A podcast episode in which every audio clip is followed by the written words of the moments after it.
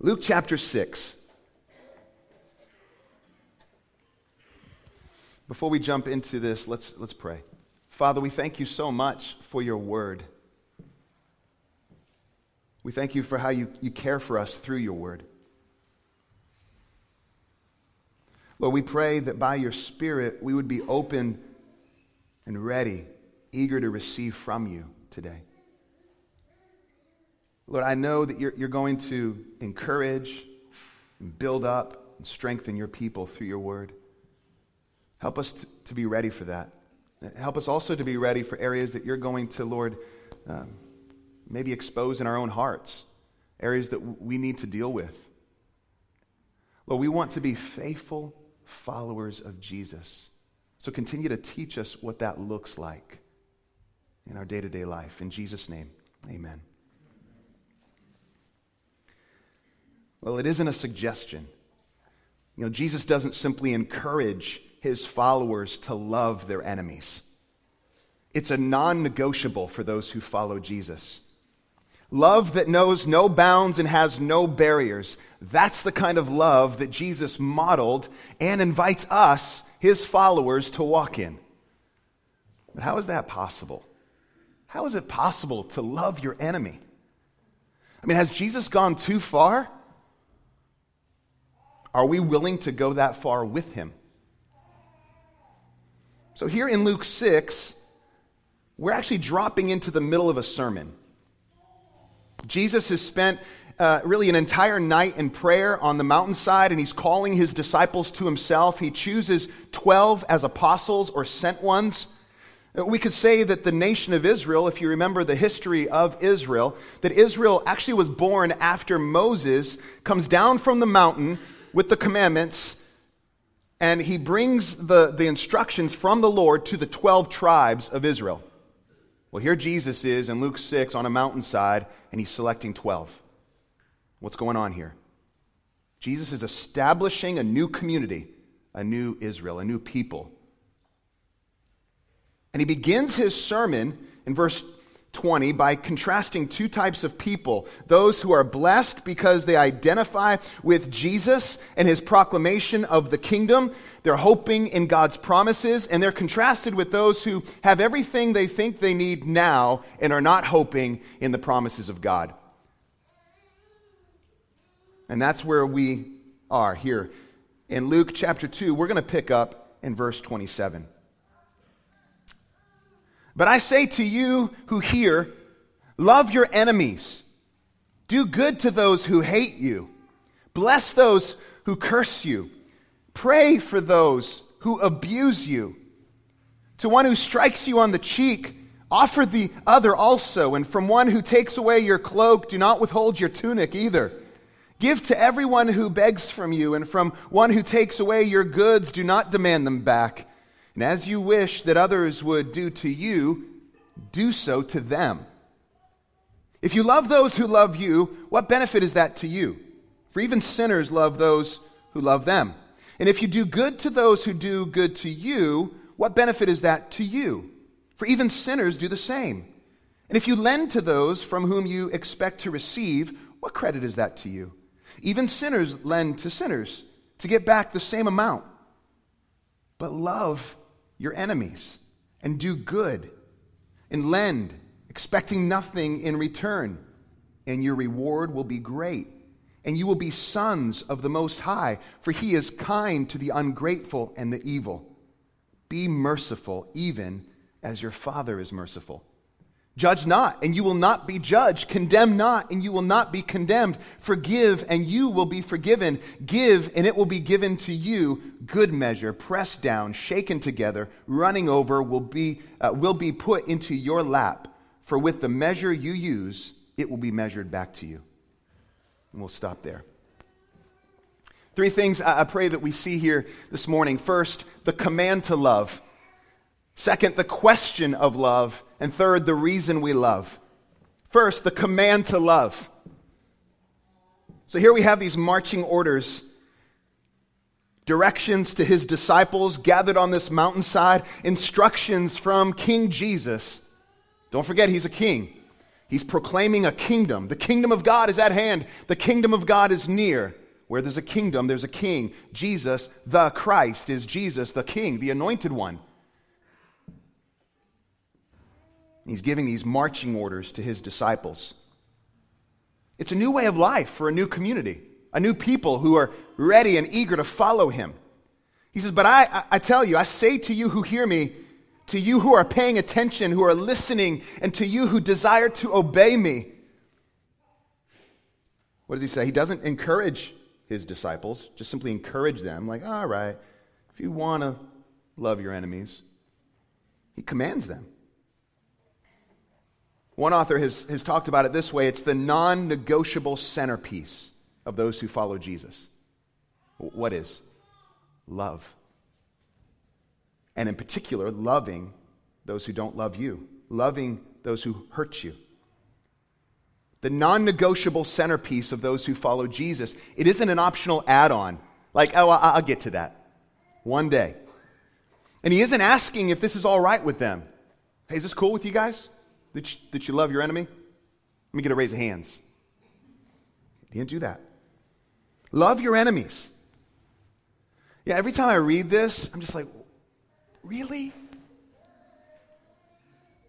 I mean, a number of times I've just, I've actually gone to Valerie when I land here in my own devotional time in God's Word. And I said, will, will you read this? Check this out.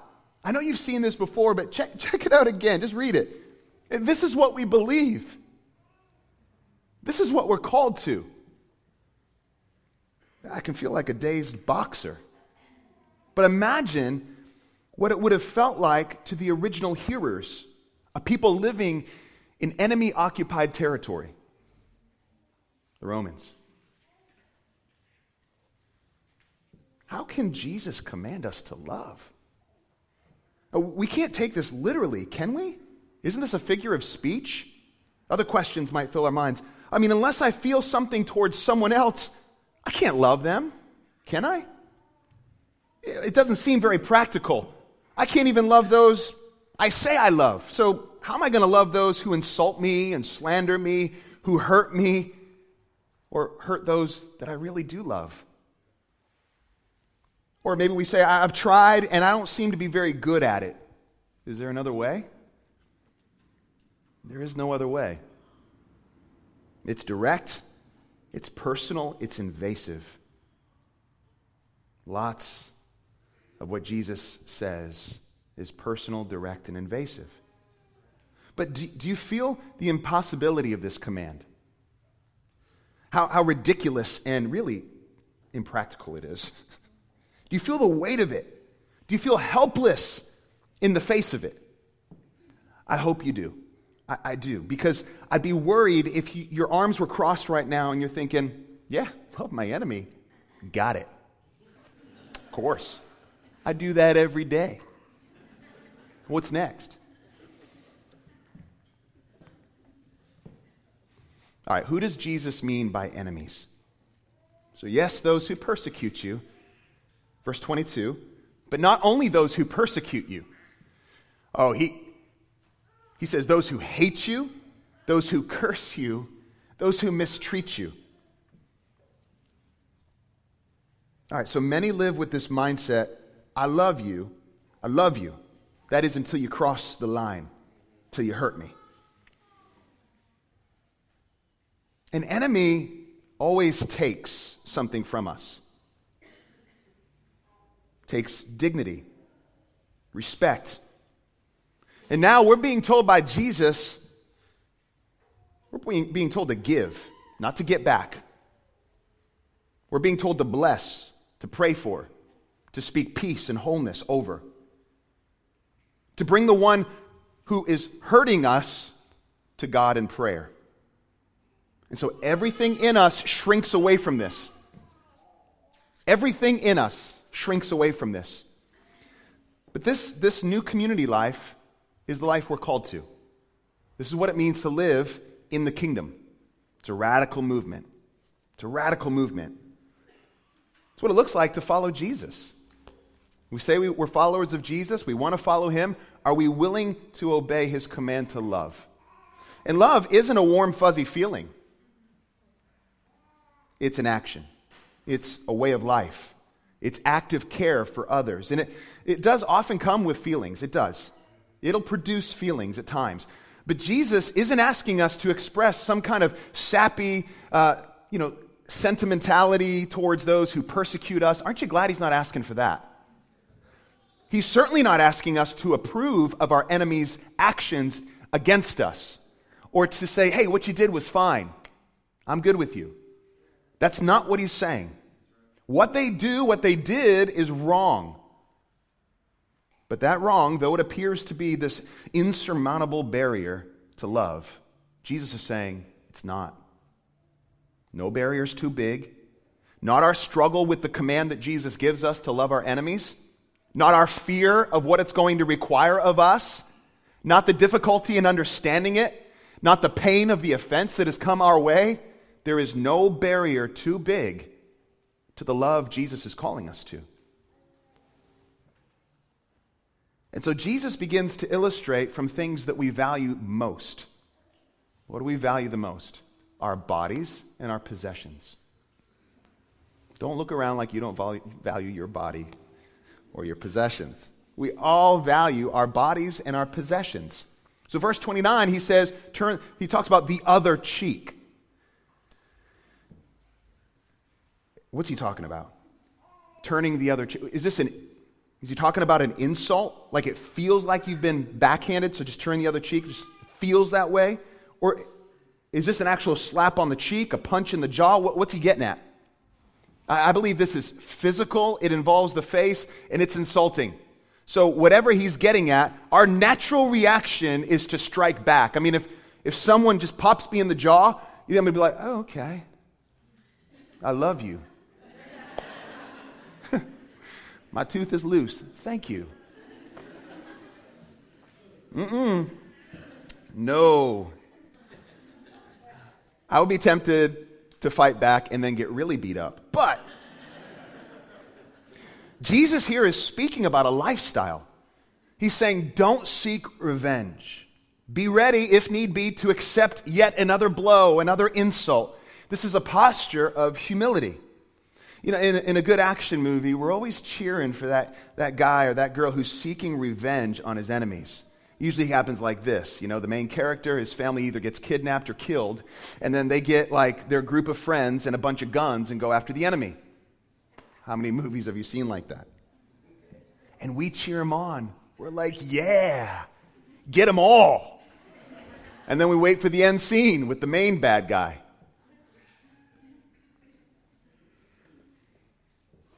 The call to turn the other cheek is a call to faith, of extraordinary trust in a just God. You know, the early church did this. They modeled it for us. They preached the gospel of Jesus to those who rejected them, and they never fought back. Do you remember Paul and Silas in Acts 16? It's one of my favorite scenes. Uh, they've been beat up, they've been falsely accused, they've been thrown in a prison in the city of Philippi. This is before the Philippians were a thing. This is really before the church had really gotten off the ground in Philippi. And here they are, locked away in the inner uh, prison of this, of this jail. They're in, they're in stocks, their feet are locked up. And, and what are they doing at the midnight hour? It says they're singing and they're praying, and, and all the prisoners can hear what they're singing and praying. They're not like yelling for the jailer, like, you know, cursing him out, and, and they're, they're, they're recognizing God's presence. They're recognizing that they don't have any control over what could happen next. That jailer could come in and, and beat them up some more. But God is the one who has control. And they're recognizing his grace and they're, they're, they're looking to him in prayer and song. And what happens next is this earthquake comes and rattles their chains and the doors, everything comes, uh, opens up, and, and the jailer, knowing that the, the prisoners have definitely booked it out of there, they must have escaped when the doors opened, he, he proceeds to take out his sword and he's about to kill himself because he knew that was his end anyway if he was caught after the prisoners escaped. And Paul and Silas, they say, Wait! What do you stop? Now let's just pause for a second. If we were in a dungeon, our feet were locked up, the doors open after this earthquake, would we have st- just stayed around like, hey, I wonder what the jailer's going to do?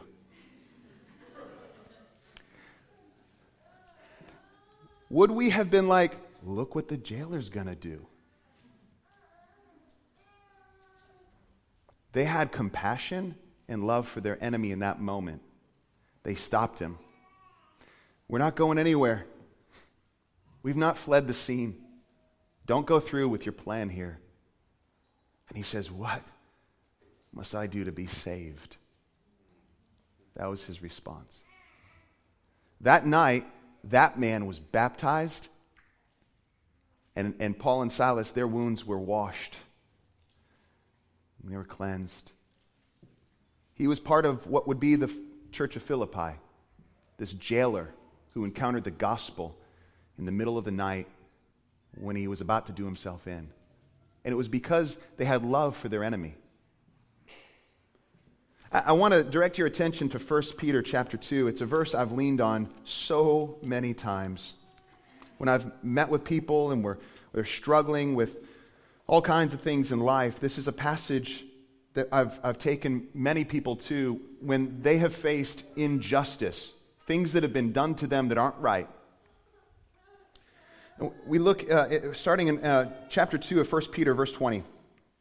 For what credit is it if, when you sin and are beaten for it, you endure? But if when you do good and suffer for it, you endure, this is a gracious thing in the sight of God. For to this you have been called, because Christ also suffered for you, leaving you an example so that you might follow in his steps. He committed no sin, neither was deceit found in his mouth. When he was reviled, he did not revile in return. When he suffered, he did not threaten, but continued entrusting himself to him who judges justly. Let's think about what's being said here. Jesus, the Son of God, entrusted himself to the one who judges justly. What does that mean? In the moment where injustice is happening and you want to retaliate, in that moment you have a choice. I am going to entrust this situation to the one who judges justly, to the just judge of all, which means we believe that there is nothing happening to us that is outside of God's, uh, He's aware of it and He will punish it at some point. Either that person who is doing injustice to us will be punished or he will repent, or she will repent. But we oftentimes want to take up what isn't our rightful place and lash out. But Jesus entrusted himself to him who judges justly. That requires trust and a belief that God is just, that he won't just brush everything under the carpet and be like, oh, I didn't see that. He sees it, it matters to him. Injustice matters to him. It says, He himself bore our sins in his body on the tree, that we might die to sin and live to righteousness. By his wounds you have been healed. Okay, so are we going to entrust ourselves to the one who judges justly? I find a lot of grace in that. When things are said to me and done to me, and I'm tempted to lash out, and I, by God's grace, remember that there is one who judges justly, who sees all. I'm going to entrust this to Him. You know, there's always risk associated with that kind of love and sacrifice. But we have to remember that God is a seeing God. He hears, He cares, and He will judge. Vengeance belongs to the Lord. So I have to ask myself in those moments am I taking on a role that isn't mine? Am I demanding perceived rights? Am I willing, or am I willing to be rejected? Am I, am I willing to overcome evil with good? We're talking about kingdom living here, following Jesus. He told us to turn the other cheek, and in verse 29 and 30, he says, Now, your cloak, your outer covering, and your tunic, which is your inner uh, clothing and your shirt, what's he say about that? Uh, go with me back to Luke 6, verse 29. To the one who strikes you on the cheek, offer the other also. And from the one who takes away your cloak, your outer clothing, do not withhold your tunic either. Give to anyone who begs from you, and from one who takes away your goods, do not demand them back. Okay, what's going on here? This removal of the cloak, this removal of the tunic, this is material possessions. Our natural reaction when you take my jacket is give it back. I need that jacket. I get cold too. But the heart, the spirit of what's being said here is what we need to capture. There's a readiness and a posture to give and to give and to give, to not hold on, but to love. So, are you willing to be vulnerable and practice radical self sacrifice? Now, there's a time that we shouldn't give up our possessions. There's a time that we shouldn't, in, in love, give to the one who asks. There is. We need discernment. We need discernment when someone comes to us and asks for money. We need discernment in that moment.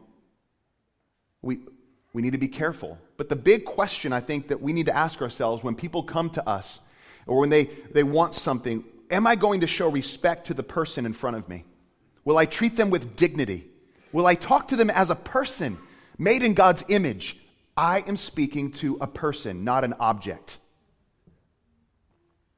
Because sin reduces people around us to roles and objects that we can use or look down upon condescendingly.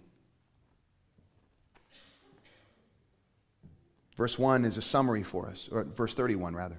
Verse 31 is this sweet summary for us. And as you wish that others would do to you, do so to them. Well, we know this as the golden rule do to others as you would have them do to you. Everything we do in life should be filtered through this. Everything. You know, it's often quoted alone, right? We don't see what's surrounding it. I usually throw it at the kids, you know, when they're messing with each other, they're treating each other poorly. Brothers beating each other up. Hey, do you really what, do to each okay? How many times am I going to But it's it's easy to say that when we're being treated with kindness, right?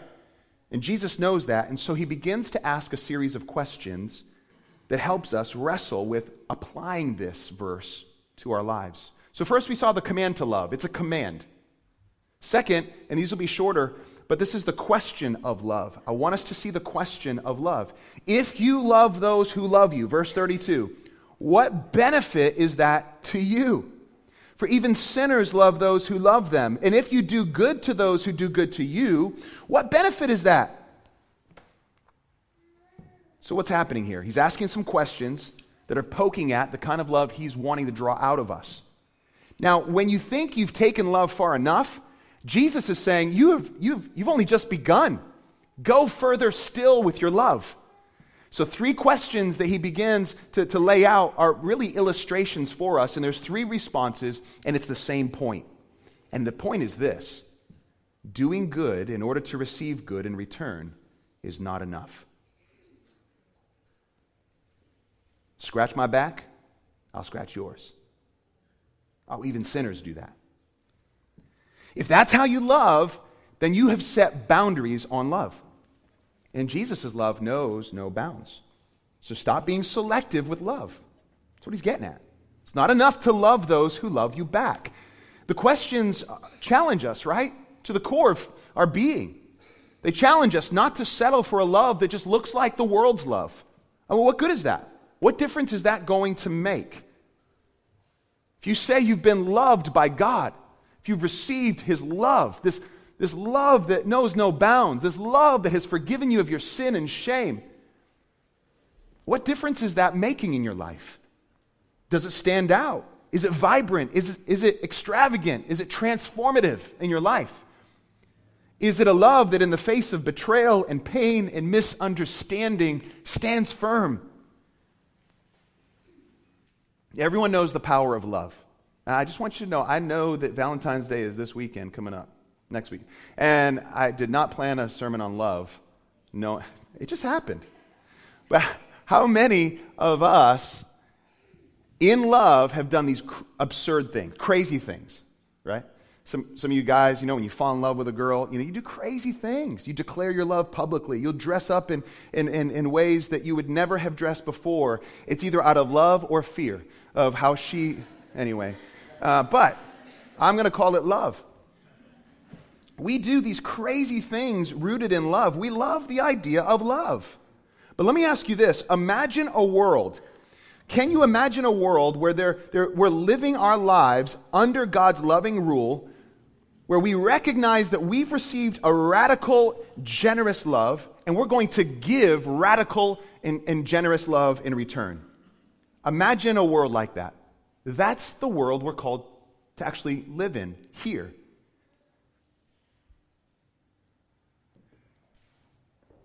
Third, the reason we love. We're ending where we need to begin. Verse 35. But love your enemies and do good. Lend expecting nothing in return, and your reward will be great, and you will be sons of the Most High.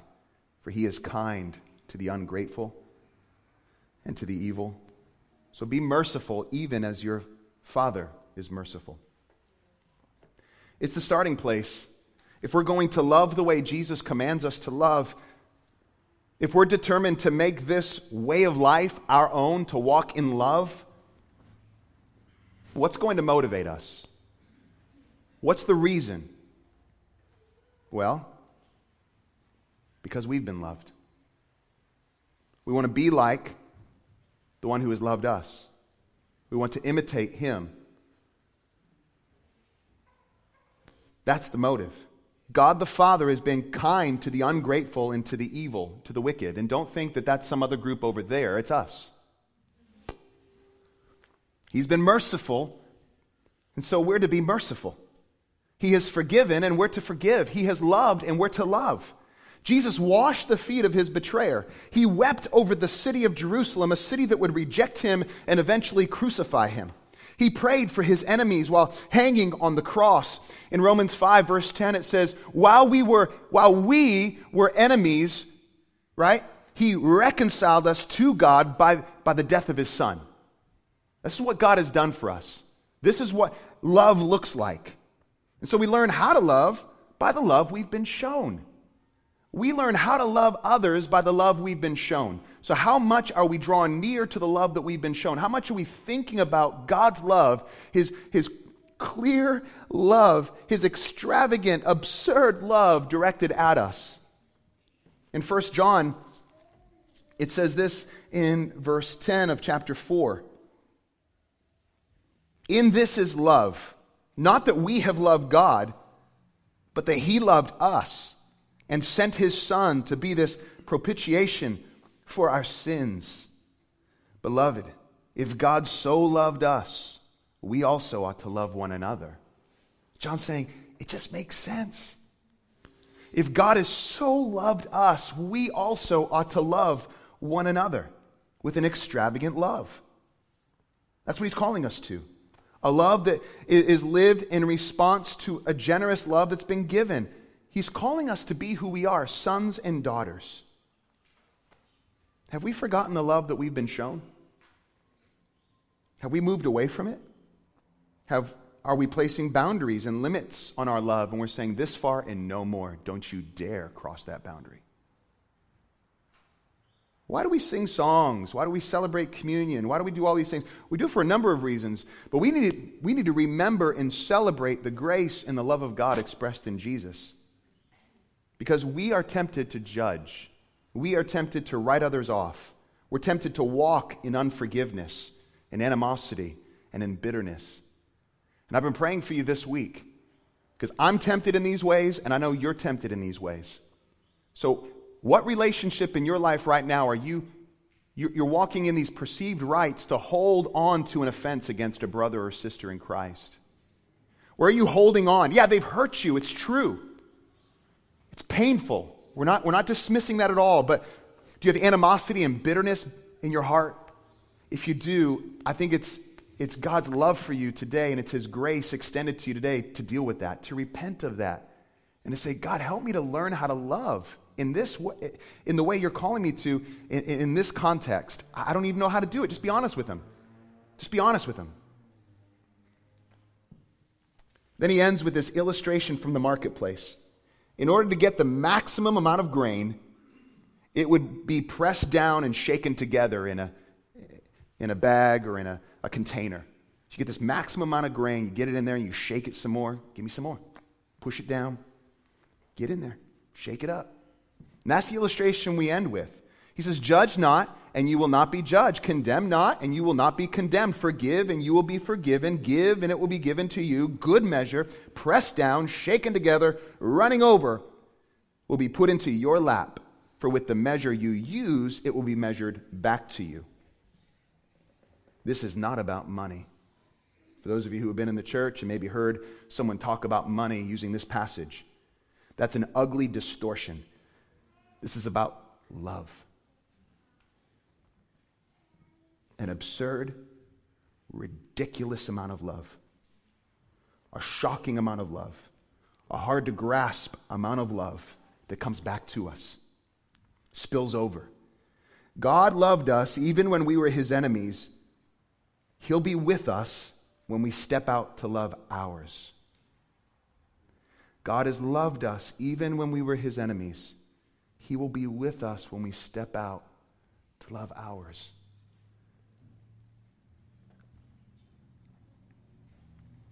I am not saying this is easy. I know that the fruit of the Spirit is love. It's what He produces, the Spirit produces in us. And I know if Jesus calls us to love, He'll give us the grace to do it and the wisdom to do it, the know how in each circumstance and situation. I want to have a posture of humility towards those who hurt me. I want to be ready to receive an insult, but then entrust it to the Lord. I don't want to think that holding something against someone or over them is right. That's the culture Jesus is calling us to live in. Let's pray together. Father, we want to be a community of Jesus followers that are determined, really, to live a lifestyle of this absurd generosity and ridiculous love. A love that knows no bounds or barriers. Would you help us? Would you just, first of all, remind us of the ridiculous love that you've shown us in Christ? That we be so humbled and amazed at that love that it would, it would really impact us on a personal level, that we'd be moved by it. And that we'd respond to it by showing love to others, showing forgiveness and grace to others. And that people would scratch their heads and wonder, how are you not retaliating? How are you not angry? How are you not holding back? Lord, help us to be a people who learn what it means to love our enemy and to walk it out. In Jesus' name, amen.